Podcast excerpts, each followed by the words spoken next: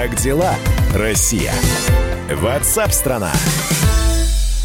Вы слушаете «Комсомольскую правду». Здесь Игорь Измайлов. А, коронавирус. Мы не оставляем эту тему и следим не только, но и пытаемся разобраться в том, что, естественно, происходит. Вот Артем, например. Официальные э, дилеры «Лады» в Тюмени до 11 числа с физическими лицами не работают. А мне надо было сделать ТО и уехать домой в Тверь.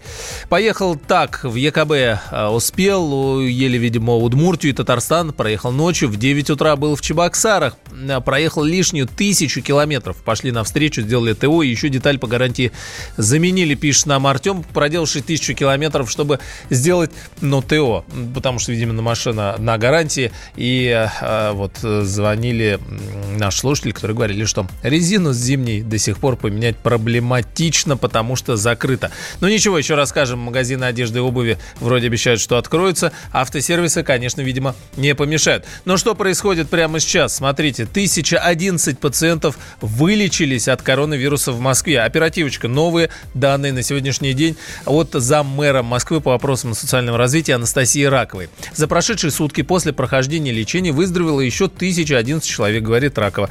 Всего количество людей, выздоровевших от инфекции, увеличилось до 13 790 человек. Не очень понятно, что значит выздоровевших от инфекции.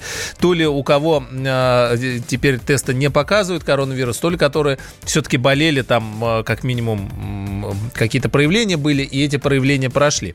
В целом в России под наблюдением из-за коронавируса остается 243 тысячи человек. Всего в стране провели уже свыше 5,5 миллионов тестов на наличие инфекции.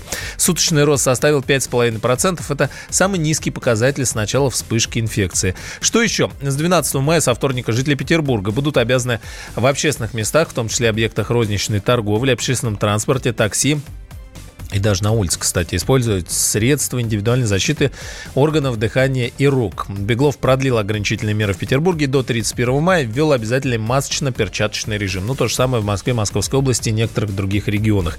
Но смотрите, например, Исландия. Много ли мы слышали об этом местечке э, за последнее время? А говорят, что ликвидировали вспышку коронавирусной инфекции. 97% зараженных выздоровели. Состояние остальных 39 заболевших не вызывает опасений. Тоже здесь непонятно, выздоровели в каком смысле? А, Исландия протестировала 14% населения. Это вообще больше, чем какая-либо другая страна.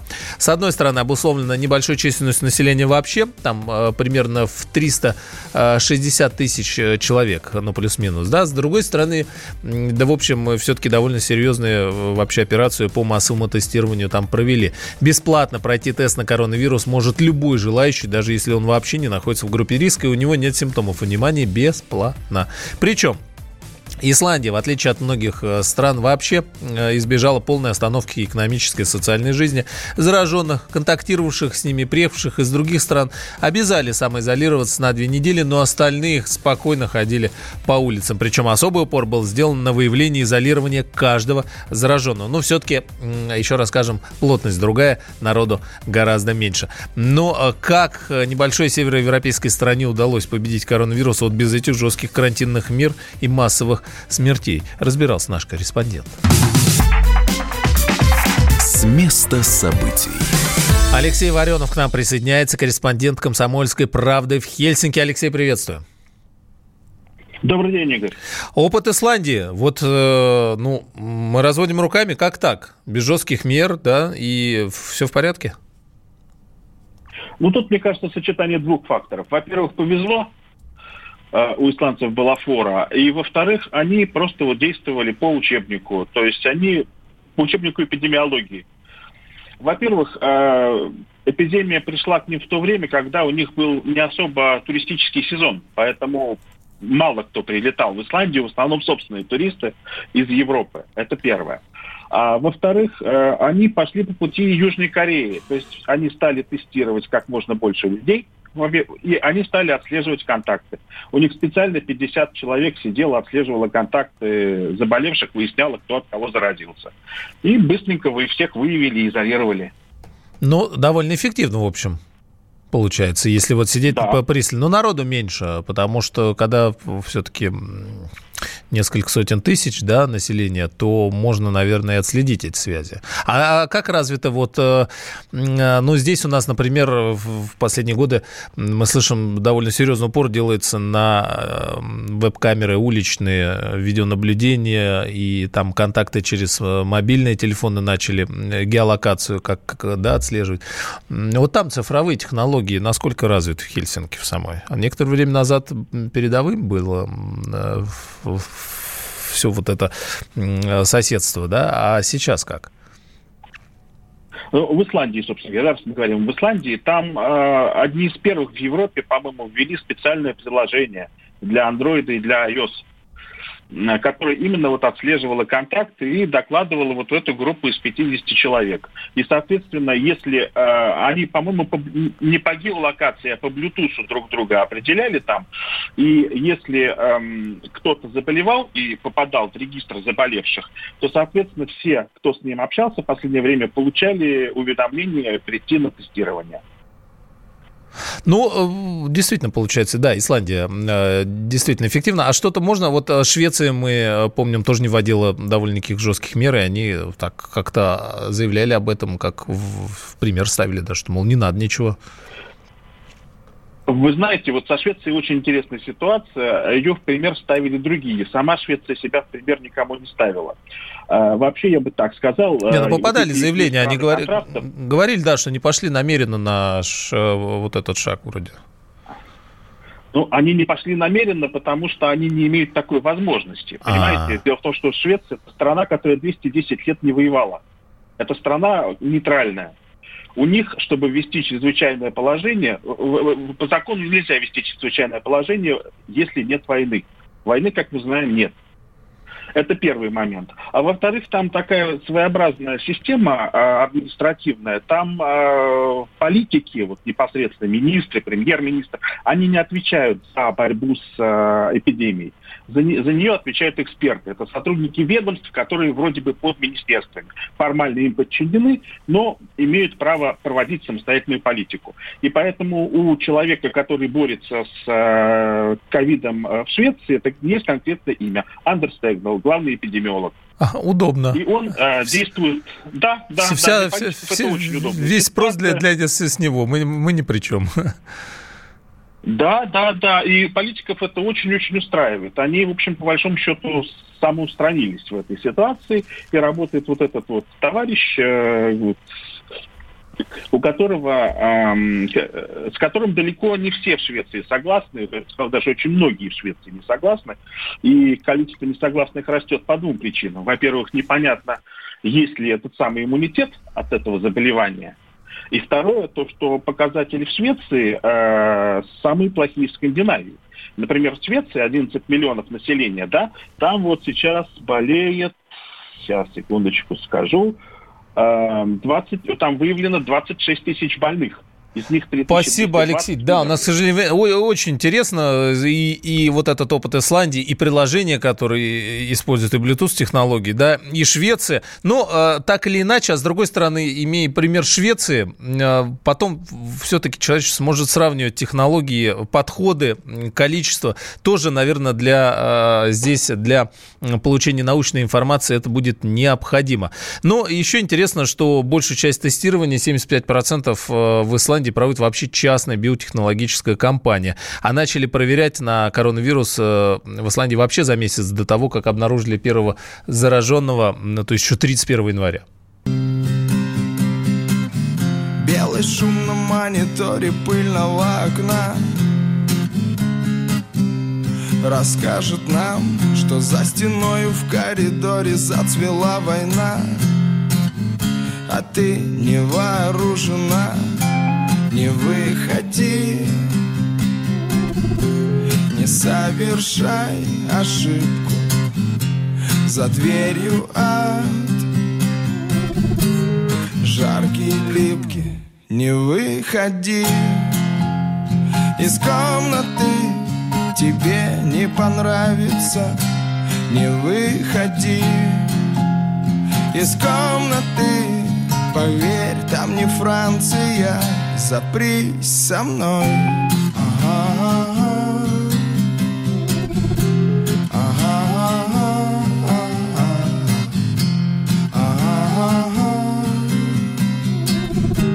Ага. Пусть нашим солнцем будет лампочка Ильича Хочешь выключать? Ты знаешь Бродского, а я знаю, как молчать наизусть молчать.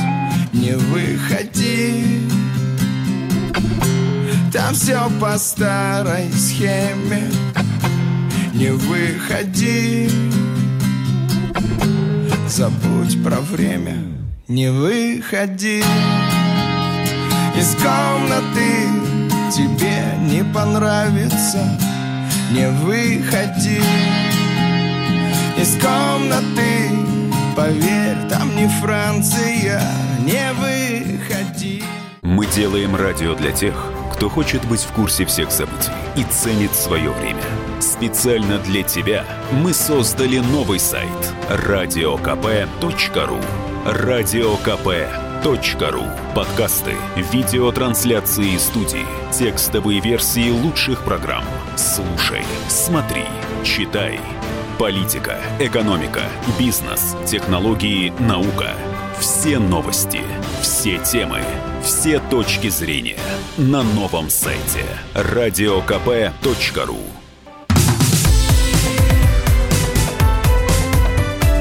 Как дела, Россия? Ватсап-страна! Вы слушаете «Комсомольскую правду». Пока коронавирус э, коронавирусом, непонятно, как он себя чувствует и будет чувствовать дальше, особенно к новому учебному году. А, уже чиновники занимаются вопросом э, все-таки, но когда и как этот э, самый новый учебный год начнется. Потому что сейчас ЕГЭ, не ЕГЭ, ОГЭ, вступительные, завершительные, но надо уже думать как о сезоне отопления, когда же начнем готовиться. Так вот, смотрите, какое дело. Значит, Значит, вот Дмитрий Глушко, есть такой замминистра просвещения. Здесь у нас э, на радио «Комсомольская правда» пару часов назад в прямом эфире был, много чего рассказывал в программе «Родительский вопрос». И слушатели, конечно, спрашивали о том, что больше всего волнует, как будет дальше, дистанционно или нет. Значит, новый учебный год в школах начнется 1 сентября в очном формате. Ну вот, говорят, пока вот так. Все как обычно должно будет быть и вернуться в привычное русло. Российские школы не станут переводить на дистанционное дистанционное обучение после окончания пандемии. Сроки нового учебного года, говорят, не изменятся. Именно 1 сентября в привычный день все школьники страны выйдут на линейки и прозвучит первый звонок. Ну, оговоримся, конечно, если ничего не произойдет. После торжественной линейки дети пойдут учиться, как и раньше в классах. Но вот пока такая информация. Эта информация неправда живое общение с учителем, живое общение с другими учениками невозможно заменить ничем никогда. Я уверен, что это не произойдет при нашей с вами жизни точно. Классический урок, на который приходит ученик в школу, приходит к учителю, будет продолжаться, и с 1 сентября в том числе. И все сегодня здравомыслящие учителя, здравомыслящие родители и дети, которые дома насиделись, мечтают об одном – встретиться в школе. И такую задачу мы перед собой как раз ставим. Сейчас мешает только одно – то, что ситуация с распространением этой инфекции пока не затихает. Дистанционное образование – это лишь элемент, который позволяет, во-первых, получить школьнику доступ к дополнительному образовательному и в целом развивающему контенту. Это возможность организовать работу в случае, если ребенок заболел, и для того, чтобы он не отстал от своего класса в своем обучении, создать эти условия, чтобы он вместе с своим классом, находясь дома на лечении, также продолжал обучаться. Поэтому классическое школьное образование, оно останется. Мы к первому сентября готовимся ровно так же, как готовились традиционно раньше. Вот, давайте еще раз поясним.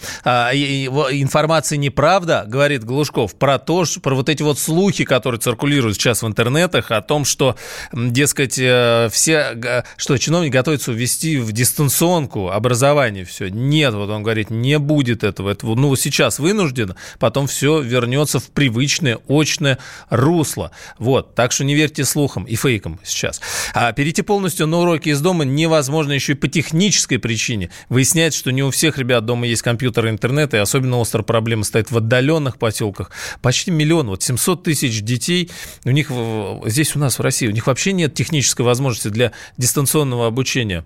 Что сегодня вот показала ситуация, когда весь мир по факту должен был перейти на дистанционное образование? Ни одна национальная система к этому оказалась не готова. А даже где готова технологически возможно, ну, например, Японию, которую мы все считаем очень цифровым государством, то и там нет никаких решений, которые бы позволили бы заменить классическое образование мы слышим очень много шума и крика о том, что родителю очень сложно, потому что гаджетов не хватает, особенно если ребенок не один в семье, их двое, трое, пятеро, и тогда вообще действительно катастрофа. Интернет плохой, связь прерывается, и невозможно в онлайн-режиме вести урок. Безусловно, нельзя, чтобы ребенок сидел целый день перед компьютером, и, и это действительно не способствует усвоению качественного материала. Давайте посмотрим, учитель в какой ситуации ведь работает. Когда он стоит в классе перед там, 30 детьми, 20 детьми, это одна история. И сейчас ситуация, когда дети на экране компьютера маленькими, значит, квадратиками, связь прерывается, у учителя прерывается, учеников прерывается. Это, конечно, создает нервозность не только ведь для учеников и родителей, это создает сложности в том, как донести материал для самого педагога.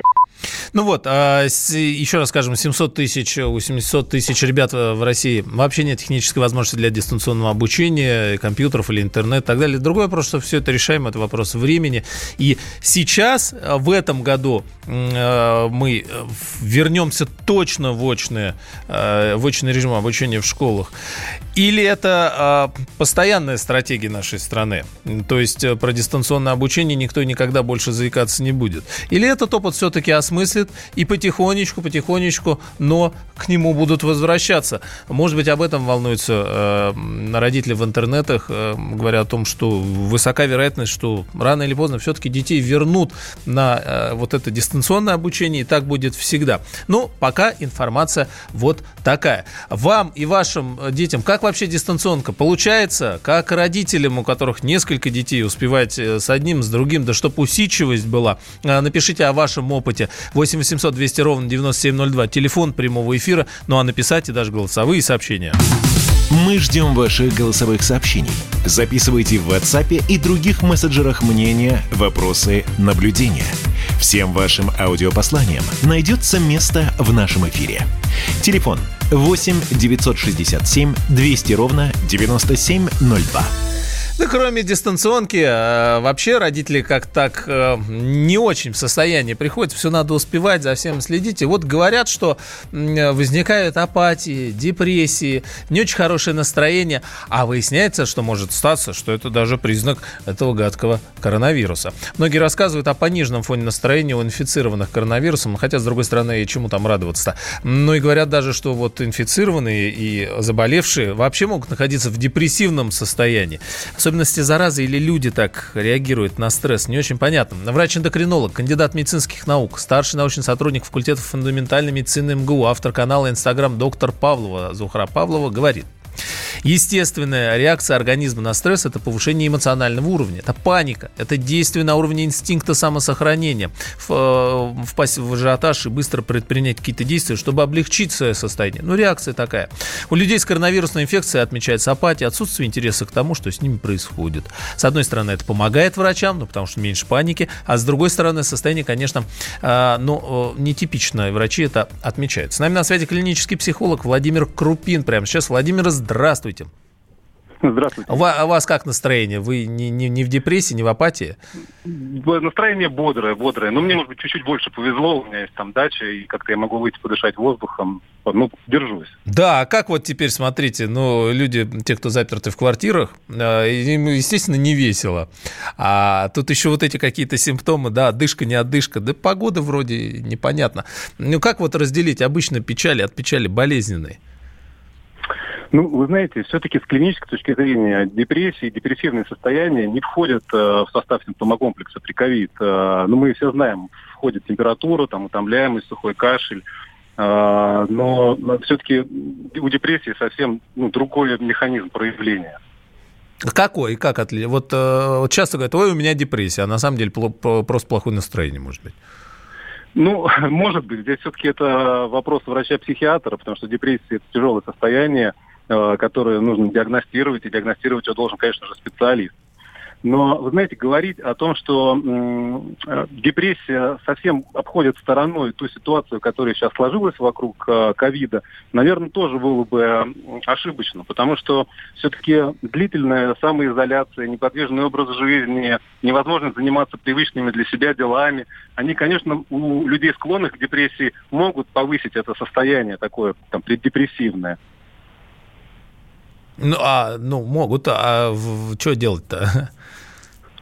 Ну, вы знаете, было бы хорошо, конечно, здесь посоветовать а, нашим согражданам а, находить возможность, ну, как-то уединяться, для, для себя какие-то находить места в своей квартире, где они будут наедине сами Где собой. еще не Но- были. Ну где это? Ну где такое? К сожалению, не часто это возможно, потому что человек часто может себя почувствовать свободным только там, не знаю, в ванной, в туалете, потому что ну, мы все живем в таких условиях, когда действительно порой трудно найти для себя какой-то угол, э, где там мы останемся наедине сами собой, будем заниматься любимыми своими делами. Ну да.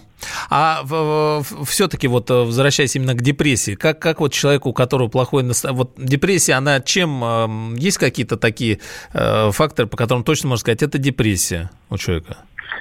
Ну, вы знаете, все-таки у депрессии очень широкий симптомокомплекс. И я бы настаивал на том, что депрессивное состояние должен диагностировать специалист. Но, конечно, это э, сниженное там, настроение, конечно, это там, в том числе повышенная утомляемость. Это снижение либидо, да, когда человеку ничего не хочется, у него апатия, когда его ничего не радует, когда привычные для него дела не делаются, руки опускаются. И если это состояние длится какое-то продолжительное время, можно говорить о том, что а, у человека теоретически может развиваться депрессивное состояние, да. А вот если это длится с э, на- начала объявленной, э, как это называлось, нерабочей недели и по сей день, уже, наверное, как раз э, время работает на депрессию, чем на хорошее. Спасибо, Владимир. Владимир Крупин, клинический психолог. А, Ну, вот есть сообщение Минздрава о том, что перспективные лекарства от коронавируса могут испытать в Дагестане, например. Не знаю, спасет это кого-то от депрессии или нет. 09. Плохо не только ученикам и их родителям, но и учителям. Набирать вручную весь материал, задания, потом это еще проверять. Целая проблема. Вообще ситуация показала чудовищную компьютерную безграмотность нашего населения, пишет 09. Видимо, говоря о том, что до дистанционного обучения еще далеко. С другой стороны, а как вы думаете, насколько быстро это можно поправить? А кого-то волнует судьба миллиона детей, спрашивает 87 для которых недоступен интернет. Это будущее э, м, рабочее, здесь нехорошее слово, да, для, для государства, пишет нам Олег. Э, Зам лучше бы о нашей зарплате подумал, пишет 32-й. Э, Что еще? Коронавирус стремительно отступает, пишет нам э, 9 иначе ЧС, надо деньги платить, а бюджетники не хотят работать. Да многие уже и дома не хотят сидеть, уже дайте хоть какую-нибудь работу. А, Как э, вы справляетесь с дистанционным обучением? Есть ли у вас депрессия? 8 800 200 ровно 9702, телефон прямого эфира. Будем обращаться к вашим звонкам и сообщениям позже. Как дела, Россия? Ватсап-страна! Самара 98,2. Ростов-на-Дону. Иркутск 89 и 8. 91,5. Владивосток 94. Калининград. 107 и 2. Казань. 98 Нижний Новгород 92 и 8. Санкт-Петербург. Волгоград. Москва. Радио «Комсомольская правда». Слушает вся страна.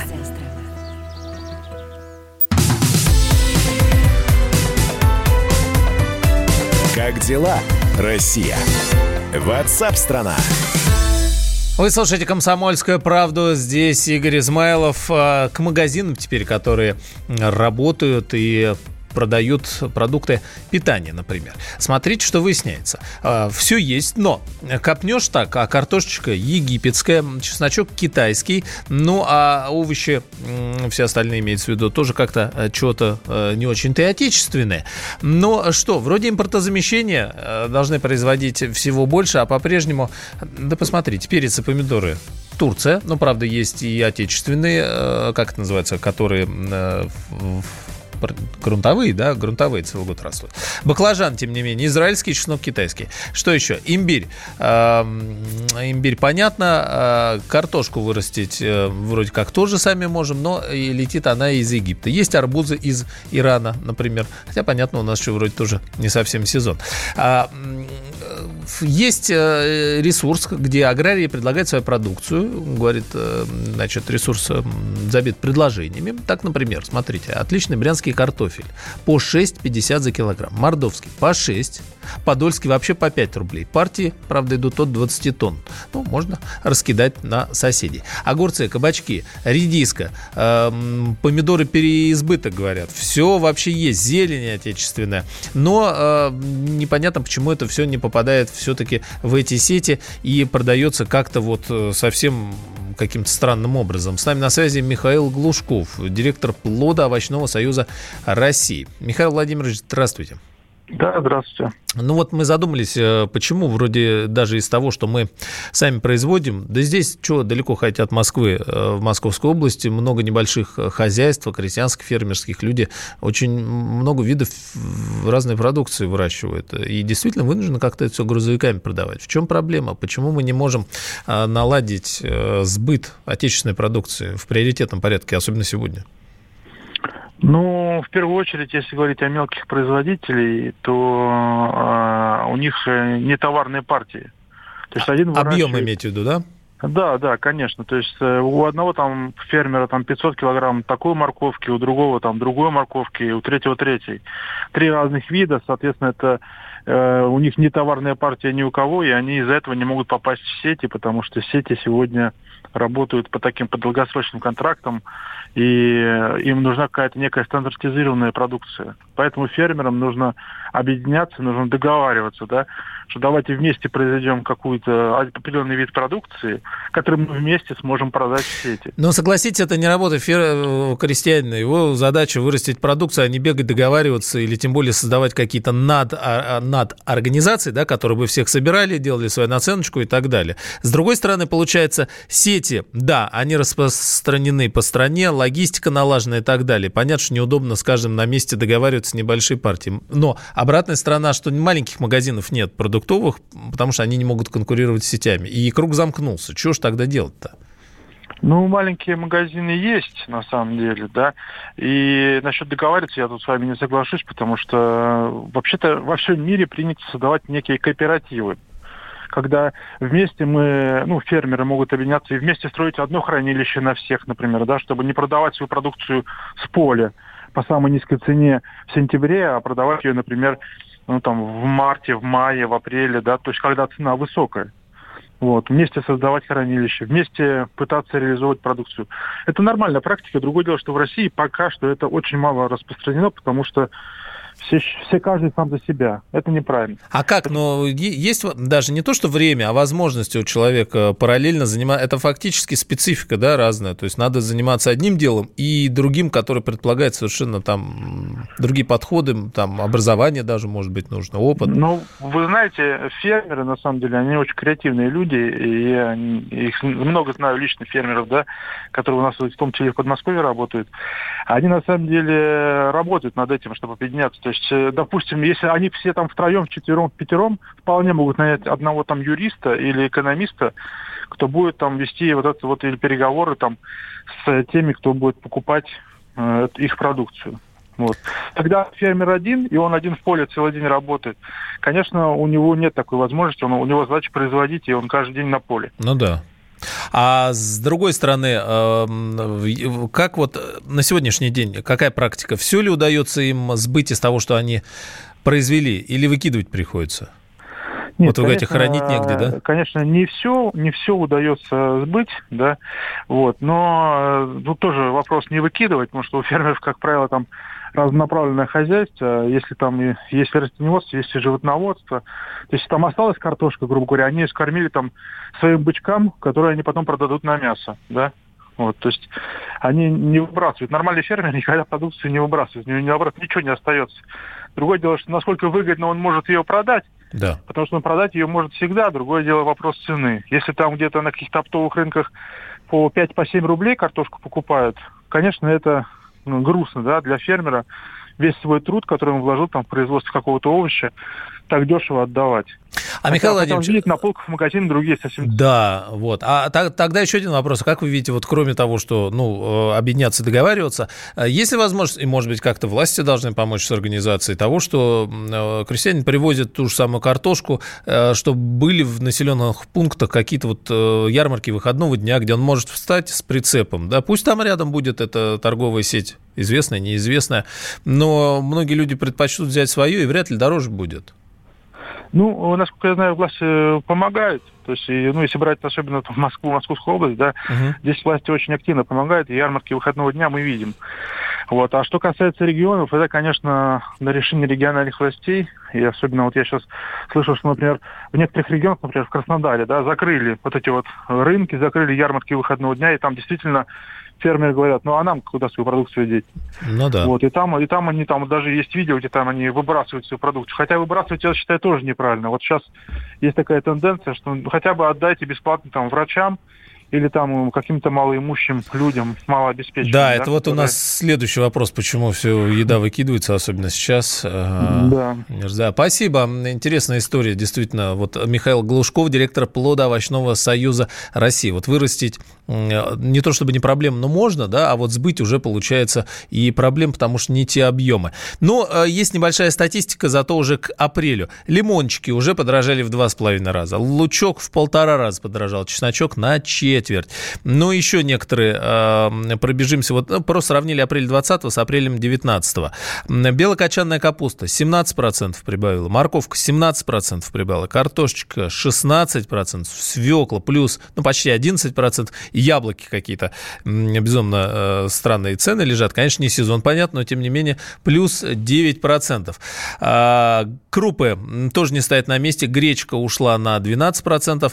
Ну и остальное, в принципе, из того, что известно, в годовом выражении инфляция в связи с этим подскочила на 3,1%. А в апреле она была еще 2,5%. Это вот то, что касается, то, что касается а, продукции. 15 пишет, у нас тут не до депрессии, в нашу тихую деревеньку понаехала, молодые бездельники сразу в лес с выпивкой и мангалами, жалуется 15 Ну, а в следующем части продолжим.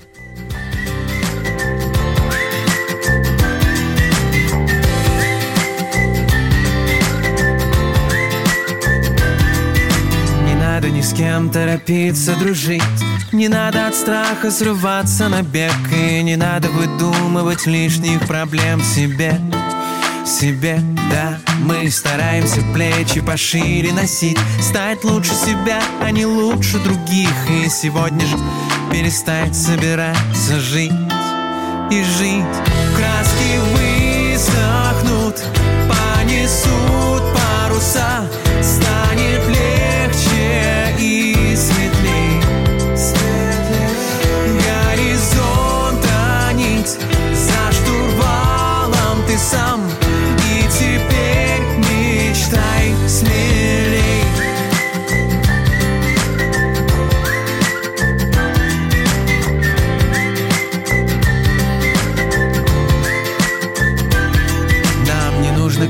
каких-то особенных слов Чтоб вспомнить, о чем мы мечтаем детьми. Все детские сказки написаны взрослыми. Но мы, мы все пробуем множество разных ролей. Опять и опять возвращаясь к тому, что проще всего и сложнее всего в своей. Окей. Краски высохнут, понесут паруса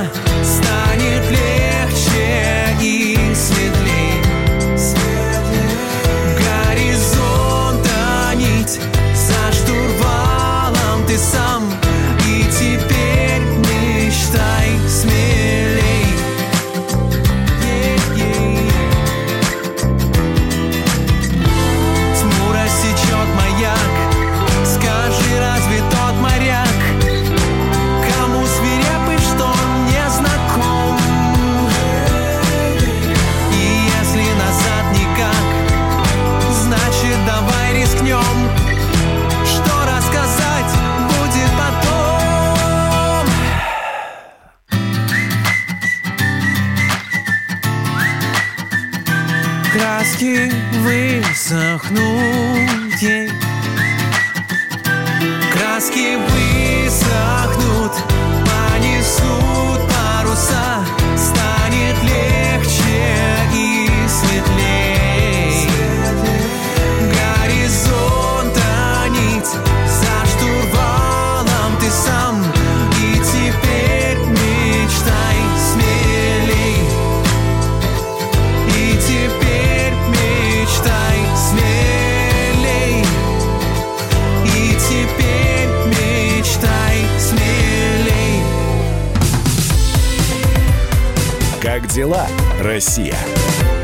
Ватсап-страна! Георгий Бофт. Политолог, журналист, магистр Колумбийского университета, обладатель премии «Золотое перо России» и ведущий радио «Комсомольская правда». Авторскую программу Георгия Георгиевича «Бофт знает». Слушайте каждый четверг в 17.00 по московскому времени. А что такое деньги по сравнению с большой геополитикой? Мы денег тут не считаем.